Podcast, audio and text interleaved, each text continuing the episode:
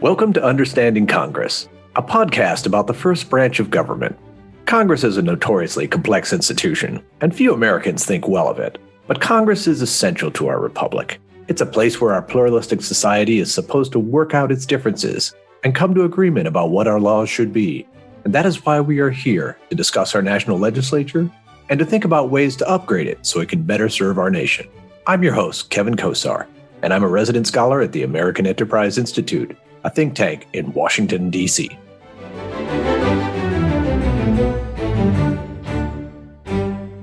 The topic of this episode is What is the Congressional Review Act? My guest is Professor Bridget C.E. Dooling of George Washington University's Regulatory Studies Center. She has a deep background in regulation. Previously, Bridget worked for the Office of Information and Regulatory Affairs in the Office of Management and Budget she also has clerked for an administrative law judge and worked in the U.S. Department of Justice.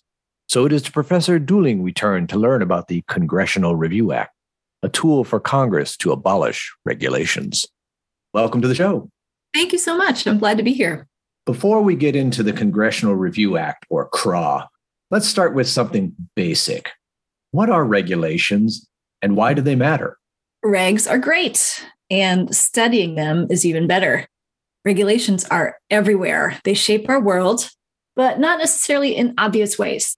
Knowing about regulations is like having a decoder ring for why certain things are the way they are. Like, why do you need prescriptions for some things, but you can help yourself to whatever supplements like vitamins that you want?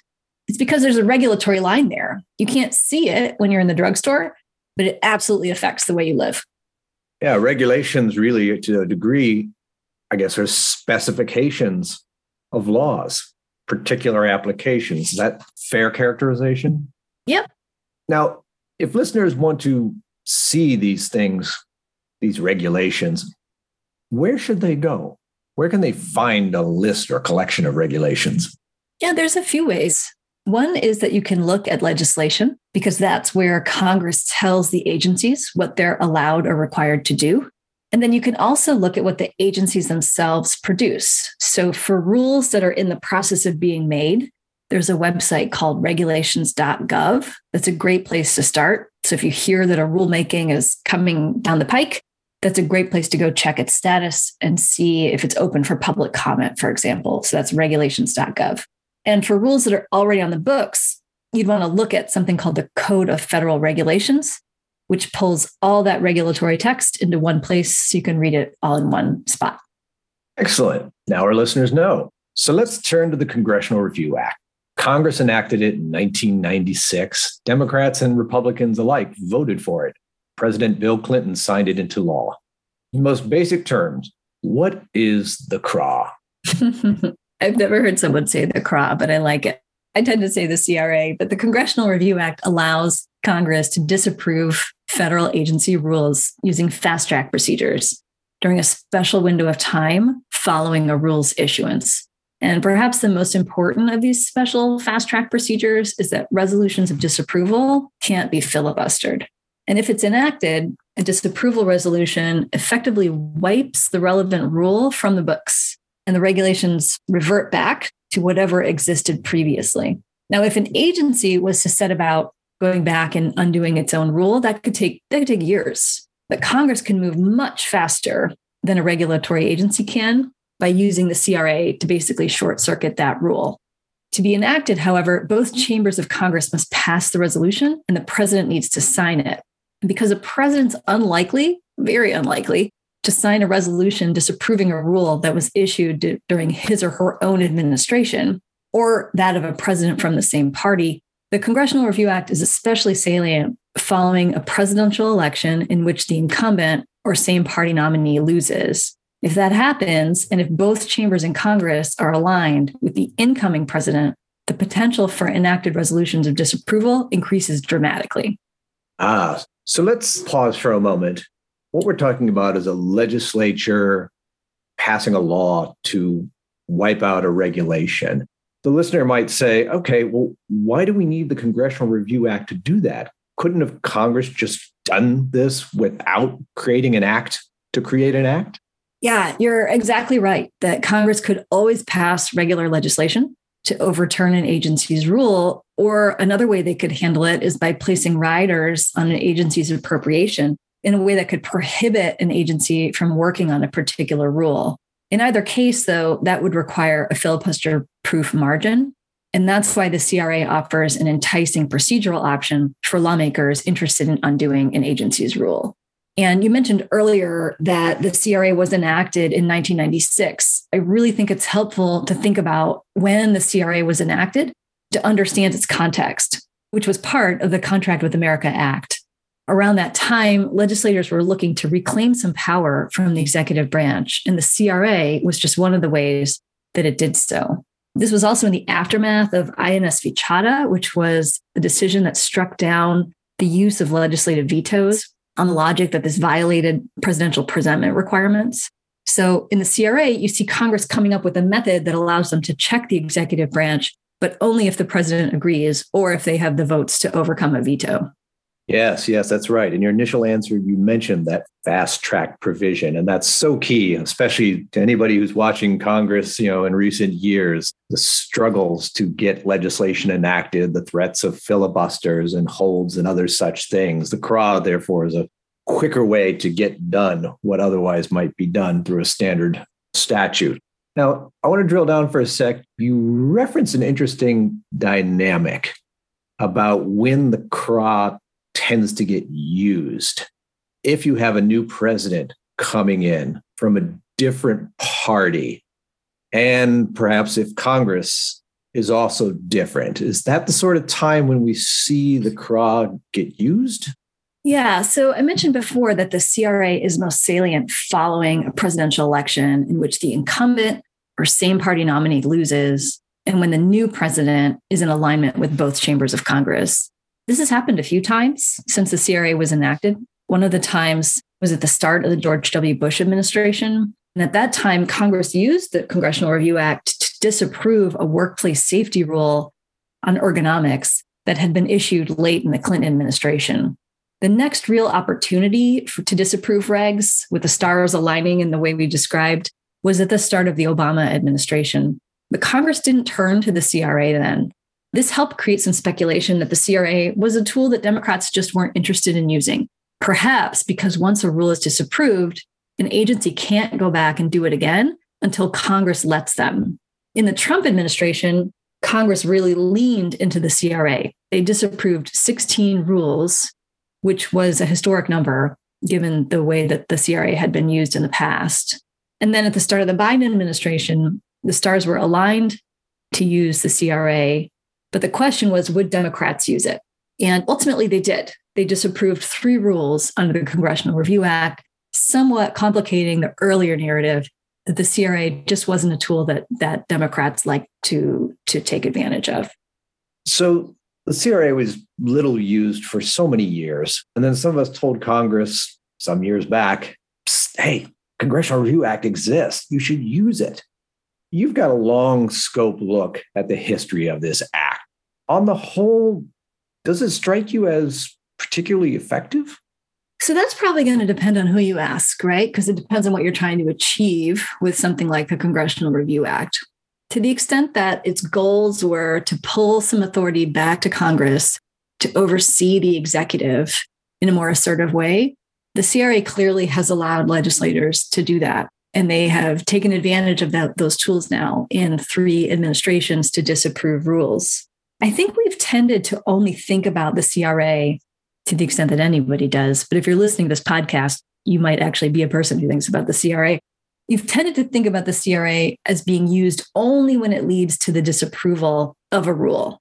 Now, I'm working on some research with a couple of colleagues at GW, Steve Balla and Daniel Perez.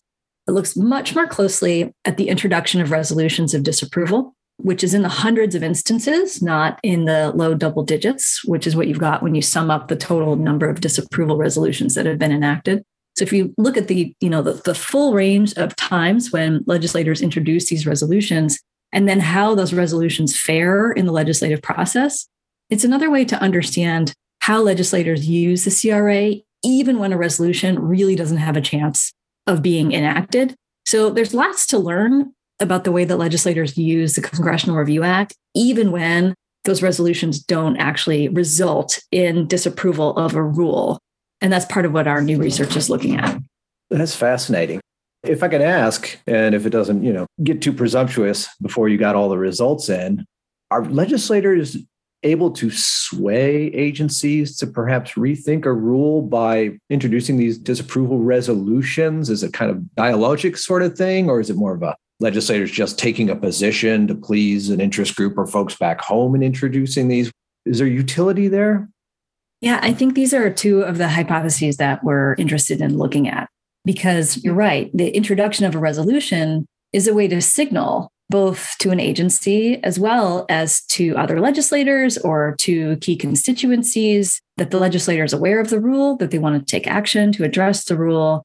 And so those are the two ideas that you lay out there are, are two that we're looking at in terms of understanding why legislators might reach for the CRA even when they know that the stars aren't aligned for the resolution to be enacted.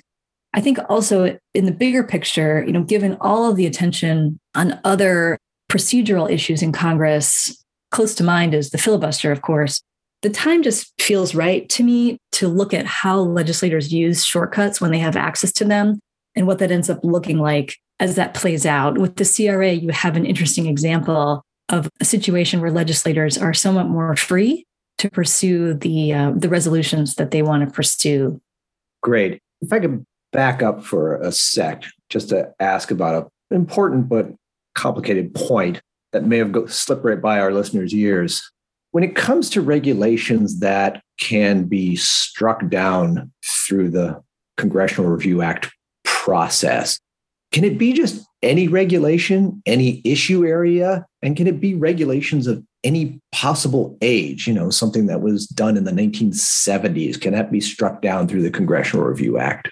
Right. So, as a general matter, no, there is a time limit on when Congress can use this tool, but the CRA does apply generally to rules. So, there's no subject matter limitations or anything like that, but there is a, a timing limitation. Congress needs to, if it's going to use the CRA to revoke a rule, it needs to do it within a certain time period after that rule has been issued. Now, there's some been some shenanigans with that, looking at when the, the clock actually starts for certain documents where it's a little tricky to figure out when that time period starts running for Congress. But as a general matter, you can think of the CRA as a tool that's available to Congress only for a period of months following when a rule is issued by an agency. So, as a general matter, they can't reach back decades to use the CRA to undo something that has been settled law for an extended period of time. Got it. All right. Well, and continuing this theme about you know the CRA as a tool, last time I counted, there were something like 180 executive agencies, nearly all of which can produce regulations. And I think the last time I looked at the Code of Federal Regulations, there was something like 180,000 pages of regulations. When you think about the number of CRAs that have been passed through Congress and signed to a president. It seems quite minuscule compared to that great corpus. Are there other tools or policies that might help Congress, the first branch of government, better oversee regulation? Because, you know, as you mentioned at the very start of this podcast, regulations are important. They're specific applications of the law. Yeah, you're right. You know, if you were thinking about measuring the effectiveness of the CRA as compared to the number of rules that come out and saying, you know, we've only got we're in the double digits on disapproval resolutions that have been enacted, but we've got, you know, thousands and thousands of rules on the books. I suppose you could say that the CRA hasn't been effective. However, there's a possibility that its existence, you know, serves a tempering function, you know, remind the agencies know that it's there. And so it's plausible that when they craft their regulations, they're doing it with an eye towards the fact that that Congress could come back and and revoke them using the CRA or other procedures. So, in that sense, the, the existence of the oversight pathway could be triggering some responses at the agency level, even if you don't see that in the form of disapproval resolutions being enacted. Basically, if it's doing a good job of keeping the agencies in line, then you hope it wouldn't get to a, a disapproval resolution.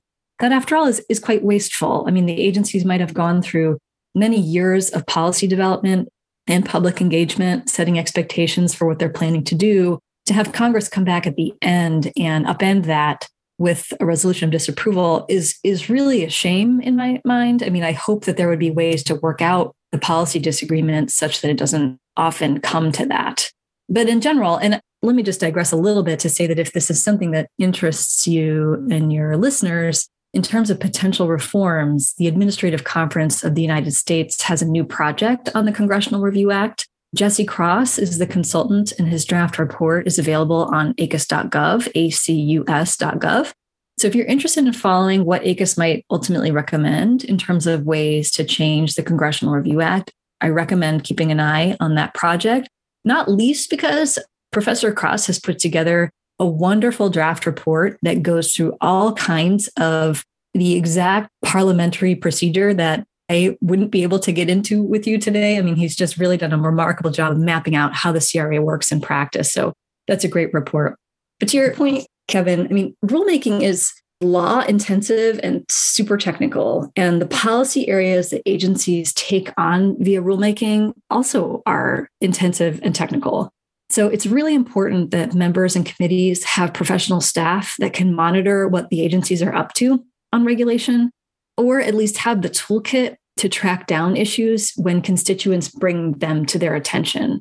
So, one way to stay on top of what's new in regulation is to sign up for our weekly digest, which gives you a snapshot of the week's most important regulations and analyses about those regulations. And you can find that free digest if you search regulatory studies at George Washington University. Excellent, excellent. To help Congress's capacity, in addition to them being able to draw upon your newsletter, sounded like you intimated that having dedicated staff, either at the personal office or committee office, to be able to keep an eye on regulations would be valuable. Yeah, I definitely think that's key, not least because when constituents come in with concerns, it's better, I think, if the staff have a framework to think about those concerns in. They know where to look up regulations, they know how to check in on their status, they know which agency is responsible for which regulations, and maybe even have relationships back with those regulators so that they can get answers to the questions that are coming in. Well, Professor Dooling, thank you for enlightening us about the Congressional Review Act today. Thank you so much for having me. It's been very good fun, and I appreciate the chance. Thank you for listening to Understanding Congress, a podcast of the American Enterprise Institute. This program was produced by Elaine Allen and hosted by Kevin Kosar. You can subscribe to Understanding Congress via Stitcher, iTunes, Google Podcasts, and TuneIn. We hope you will share this podcast with others and tell us what you think about it by posting your thoughts and questions on Twitter and tagging at AEI. We hope you have a great day.